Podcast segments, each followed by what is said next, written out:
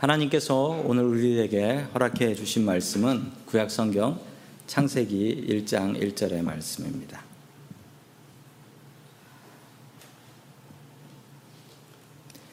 태초에 하나님이 천지를 창조하시니라. 아멘. 자, 오늘 땅의 사명이라는 제목을 가지고 하나님의 말씀을 증거하겠습니다. 자, 퀴즈 하나 냅니다. 교회가 부흥하려면 교인이 몇 명 있어야 될까요?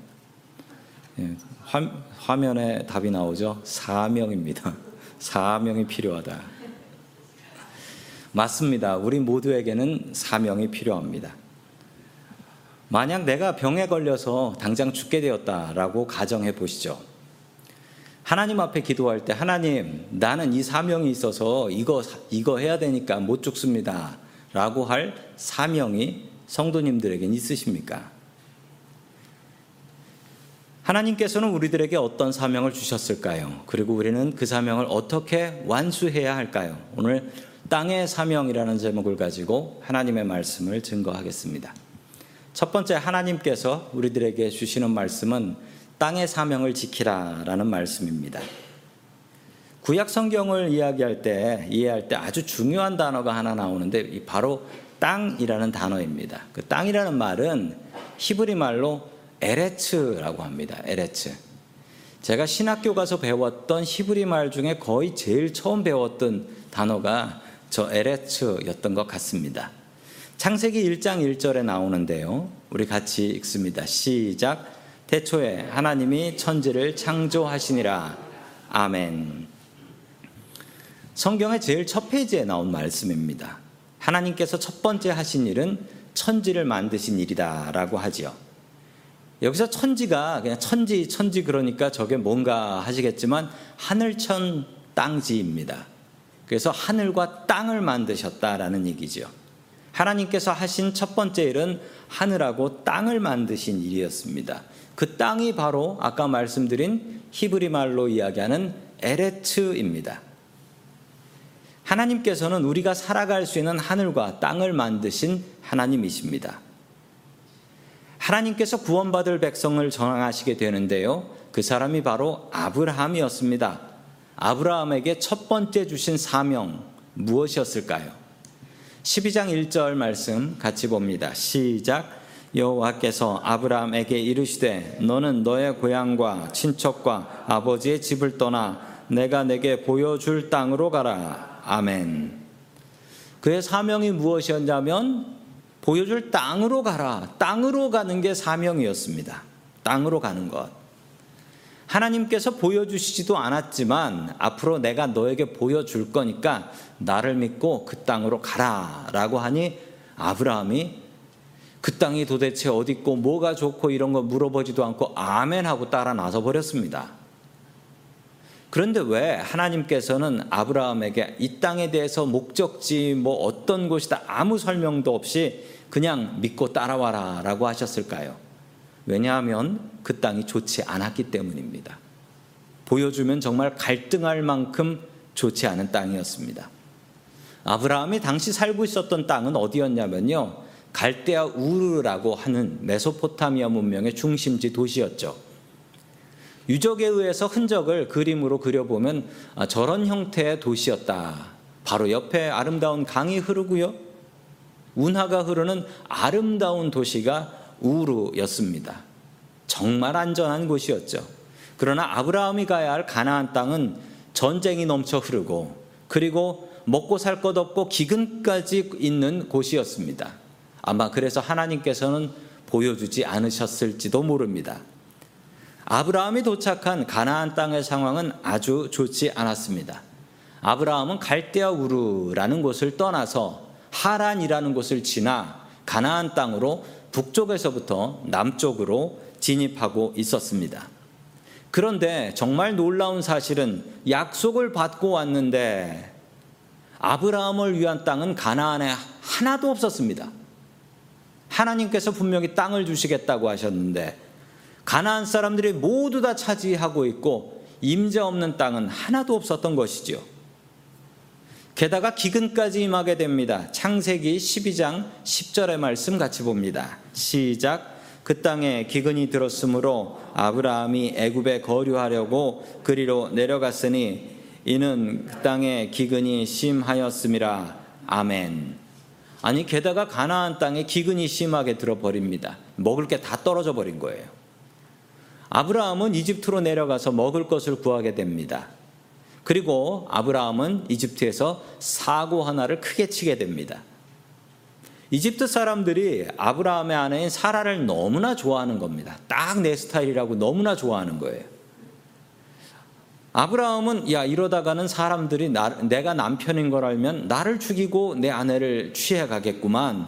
그래서 아브라함은 사라가 자기 여동생이다라고 하며 이제부터 오빠라고 불러라고 명령을 합니다. 그래서 이 거짓말로 살게 되지요.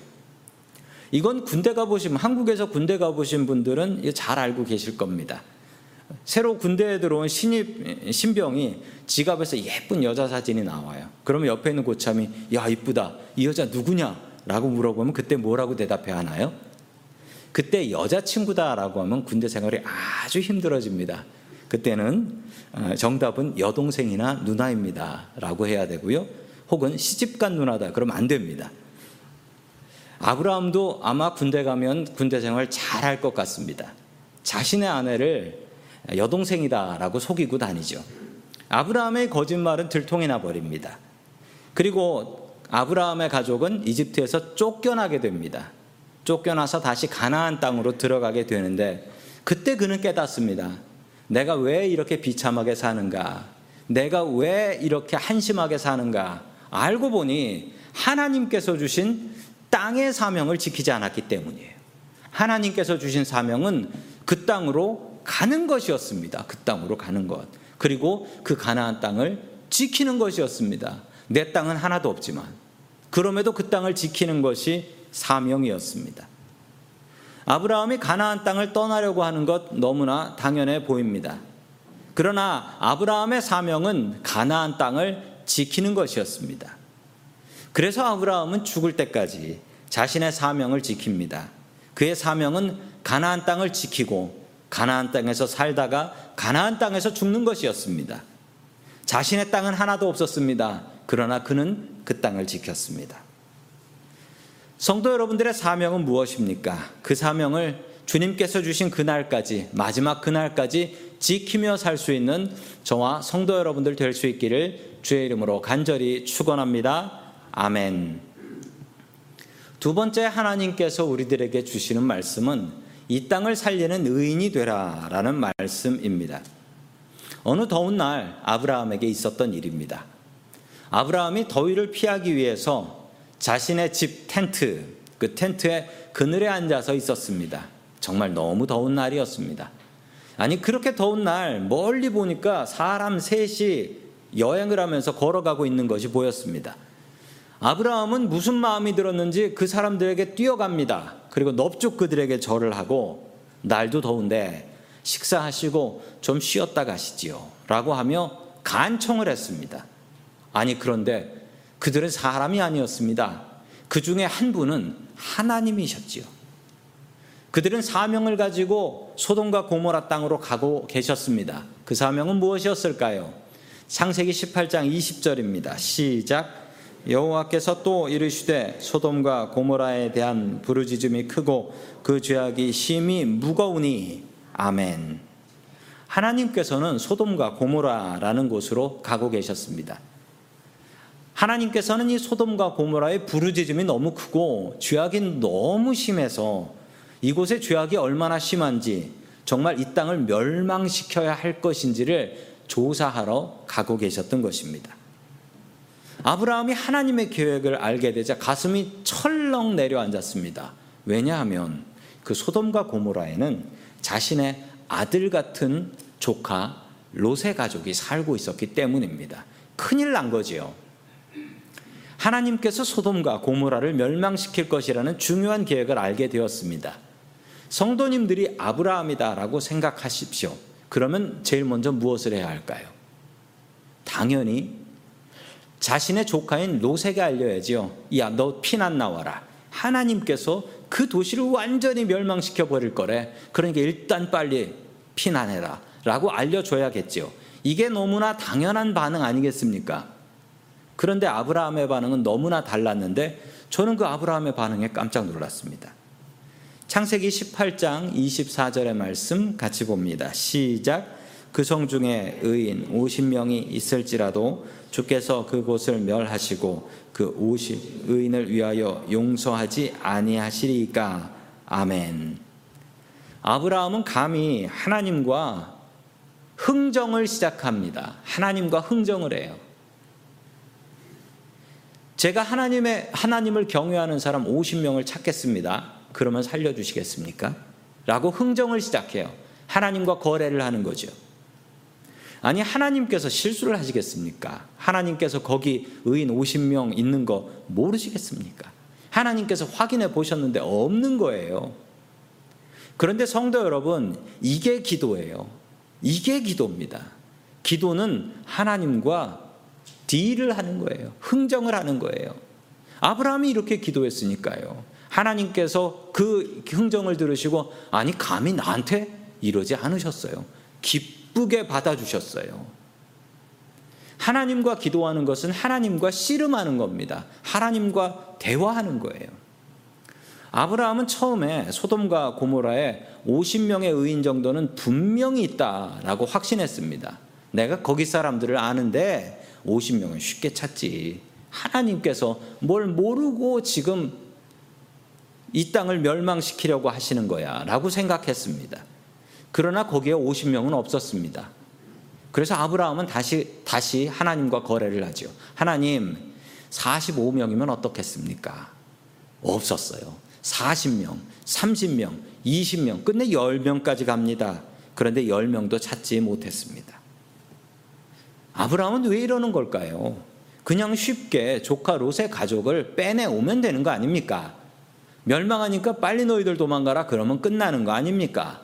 그리고 하나님께서 그 도시를 멸망시키면 끝나는 건데 왜 아브라함은 이렇게 일을 어렵게 할까요? 아브라함은 땅의 사명을 받았기 때문입니다. 하나님께서 이 가나안 땅을 지키라는 땅의 사명을 받았기 때문입니다. 롯의 가족이 피난에 오면 롯과 그의 가족은 안전하겠죠. 그러나 그 땅은 어떻게 하고 그 땅에 사는 사람들은 어떻게 합니까? 어떻게든 살려내야죠. 아브라함의 사명은 잘 먹고 잘 살고 내 조카 롯을 구하는 것이 아니었습니다. 아브라함의 사명은 그 땅과 그 땅에 사는 사람들을 구하는 것이었습니다.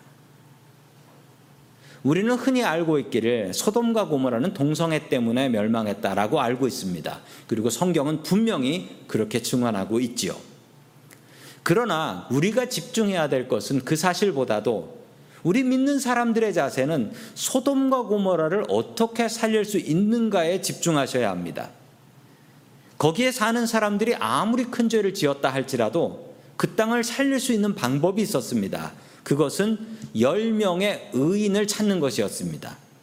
생각해 보십시오. 10명의 의인이 생기면 소돔과 고모라 사람들의 죄악이 사라집니까? 안 사라지지요. 그러나 하나님께서는 그들의 죄악을 보지 않으시고 10명의 의인을 보시는 하나님이십니다. 아무리 그들의 죄가 흘러 넘쳐도 하나님께서는 의인 10명을 보고 살려 주실 것입니다. 요즘 친구들이 종종 멀리서 전화를 합니다. 저한테 전화하면 이렇게 묻습니다. 너 괜찮냐? 묻고요. 샌프란시스코 망했다며. 이렇게 얘기해요. 샌프란시스코 망했다며. 샌프란시스코가 디트로이트 됐다며. 라고 이야기하는 친구도 있습니다. 그러면 제가 설명을 합니다. 예, 전보다는 요즘 상황이 안 좋지만 뭐 샌프란시스코가 망하는 도시는 아니다. 제가 그렇게 설명을 하지만 우리 성도님들도 아시는 것처럼 요즘 샌프란시스코가 예전 같지 않지요. 길에 노숙인들이 더 많아졌습니다. 그리고 길에서 마약하는 사람들도 더 많아졌고 이 도시를 떠나는 사람들도 많아졌습니다. 우리 교인들 중에서도 다른 도시로 이사 가셔서 교회 떠난 분들이 계시죠. 게다가 한국 사람들 이민 오는 사람들은 확 줄어버렸습니다. 요즘 샌프란시스코에 이사 오셨다 하는 가정들 찾기 힘듭니다. 그래서 한인교회들도 많이 어렵습니다. 그러나 저는 땅의 사명을 믿습니다. 하나님께서 우리에게 지켜야 될 땅의 사명을 허락해 주셨습니다. 우연이 아닙니다. 한국에 살던 우리들이 하나님의 은혜로 먼 곳이 샌프란시스코까지 오게 해 주셨고 살게 해 주셨고 또 여기서 모여 예배할 수 있는 은혜를 주셨습니다.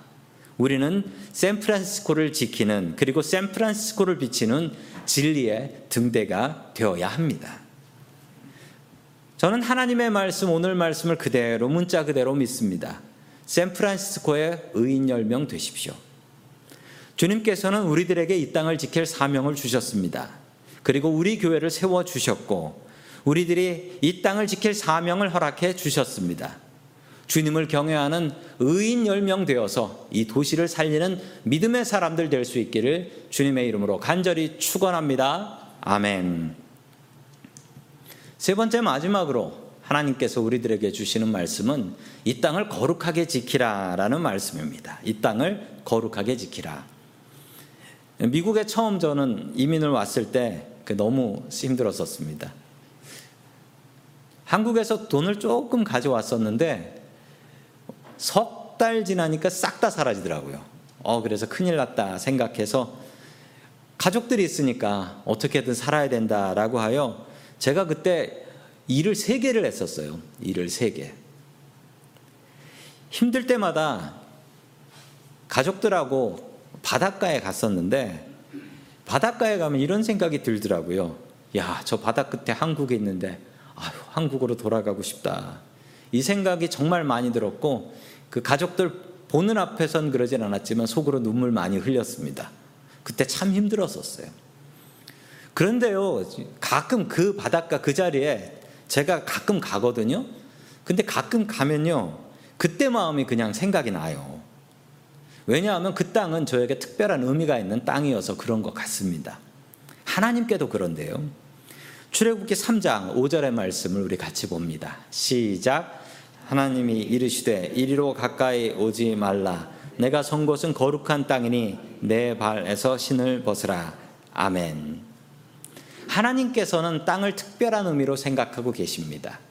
우리가 생각하는 땅하고는 달라요. 하나님께서 생각하시는 땅의 의미. 첫 번째, 땅은 거룩하다. 하나님께서 모세를 부르셨을 때 하셨던 말씀입니다. 이 땅은 거룩하니 신을 벗어라.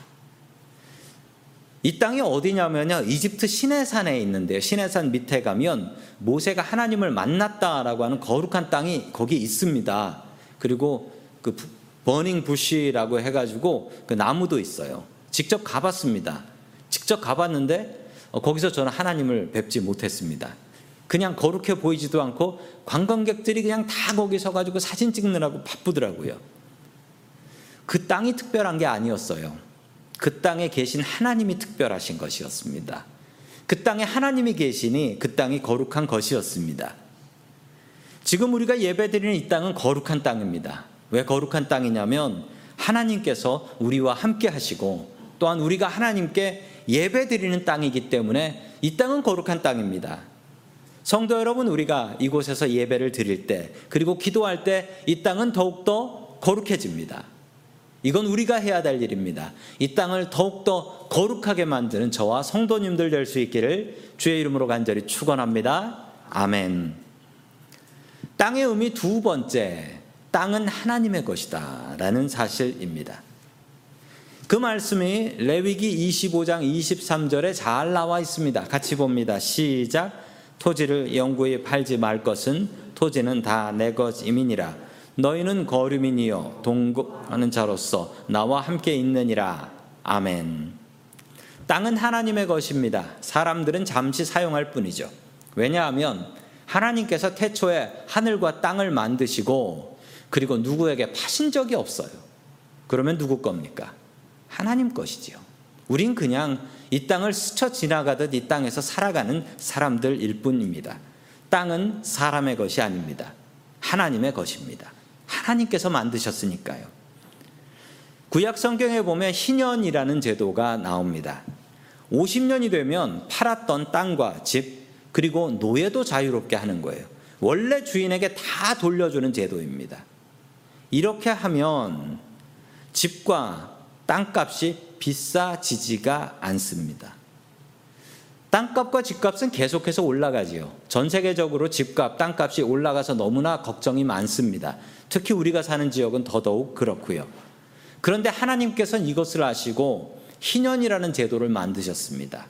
희년이 있으면요. 땅값이 올라가기는커녕 땅값은 자꾸 자꾸 내려갑니다. 희년이 가까워지면 땅값은 의미가 없어요. 다시 돌려줘야 되니까요. 하나님께서 이 모든 것을 아시고 희년을 만드셨지만 사람들의 욕심 때문에 이 희년을 지키고 있지 않습니다. 세 번째 땅의 특별한 의미, 땅이 사람을 토한다. 이게 무슨 말일까요? 땅이 거룩하기 때문입니다. 땅이 거룩해서 거룩하지 않은 사람이 살면 땅이 사람을 쫓아버린다라는 거예요. 자, 레위기 18장 28절의 말씀 같이 봅니다. 시작. 너희도 더럽히면 그 땅이 너희가 있기 전 주민을 토함같이 너희를 토할까 하노라. 아멘. 구약 성경에 나오는 아주 중요한 말씀이에요. 하나님께서 왜 멀쩡하게 가나안에 가나안 사람들이 살고 있었는데 그 사람 쫓아내고 아브라함에게 땅을 주셨는지 아십니까? 그들이 그 땅을 더럽혔어요. 거룩한 땅에서 우상 숭배하고 더러운 범죄를 짓고 더럽히니 하나님께서 그 땅을 관리할 새로운 청직이 사람이 필요했던 것입니다. 그래서 땅이 사람을 토해버린 거예요. 하나님께서는 유대인들이 우상숭배하며 하나님을 멀리하며 살자 그들을 가나안 땅에서 쫓아내 버리셨습니다. 나라를 멸망시키고 가나안 땅에서 쫓아버리고 2500년 동안 나라 없이 땅 없이 살게 하셨습니다. 이것을 우리는 유대인의 디아스포라라고 부릅니다. 지난주에 레이크타워에서 갑작스러운 돌풍으로 눈사태가 일어났고 안타깝게 한 분이 돌아가셨습니다. 예전에는 이런 날씨가 없었다라고 합니다. 기후가 바뀌고 있어요. 샌프란시스코의 일부 지역, 오늘도 뉴스를 보니 엠바카데로 바닷가 쪽으로 있는 그쪽 길은 바닷물이 넘쳐오르고 있다라고 합니다. 한 달에 한 번씩은 이런 일들이 벌어진다라고 해요. 세상의 날씨가 이상하게 변화되고 있습니다. 지구가 병들어가고 있지요. 인간이 지구를 파괴하고 있습니다. 이렇게 살다가 이 땅이 우리를 토해내 버릴까봐 걱정입니다. 하나님께서 우리들을 이 땅에서 쫓아내 버리실까봐 걱정이 됩니다. 우리는 어떻게 살아야 될까요? 이 자연을 보호하고 환경을 보호하며 내 몸이 좀 더 불편한 생활을 해야 합니다. 가까운 곳은 걸어 다니십시오. 비닐봉지 쓰지 마십시오. 아브라함은 땅의 사명을 갖고 살았습니다. 우리도 똑같이 그 사명이 있습니다. 하나님께서 우리들에게 샌프란시스코 땅을 맡겨 주셨습니다. 귀하게 잘 사용하셔서 하나님께 칭찬받는 종들이 되어야 합니다. 하나님께서는 우리들에게 우리들을 땅의 청지기로 불러 주셨습니다. 우리가 살고 있는 이 땅 잘 사용하십시오. 잘 관리해야 합니다. 그리고 될 수 있으면 아껴서 사용해야 하겠습니다. 하나님께서 분명히 우리에게 맡겨주신 이 땅에 대한 책임을 물으실 것입니다. 이 땅을 거룩하게 사용하는 이 땅의 청지기들 될 수 있기를 주의 이름으로 간절히 축원합니다. 아멘. 다 함께 기도드리겠습니다. 은혜가 풍성하신 하나님 아버지, 우리들을 이 땅에서 살게 하시니 감사드립니다. 아브라함에게 주신 땅의 사명을 우리들에게 주신 줄을 믿습니다. 우리에게 맡겨주신 이 땅을 거룩한 땅으로 만들 수 있게 도와주시옵소서. 소돔과 고모라에 열 명의 의인이 없어서 멸망당한 것을 봅니다.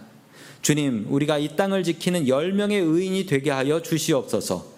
세상이 병들었다, 세상이 죄악되다라고 탓하는 나약한 기독교인 되지 말게 하시고 세상을 변화시키고 이 땅을 살리는 의인들 되게 하여 주시옵소서. 우리 교회가 진리의 등대가 되는 교회가 되게 하여 주옵소서. 우리 교회 때문에 샌프란시스코를 살려주시는 기적을 허락하여 주시옵소서. 주님께서 우리들에게 땅의 사명 주심을 믿습니다. 죽는 날까지 그 사명을 온전히 지킬 수 있게 도와 주시옵소서. 땅의 주인 되시는 예수님의 이름으로 기도드립니다. 아멘.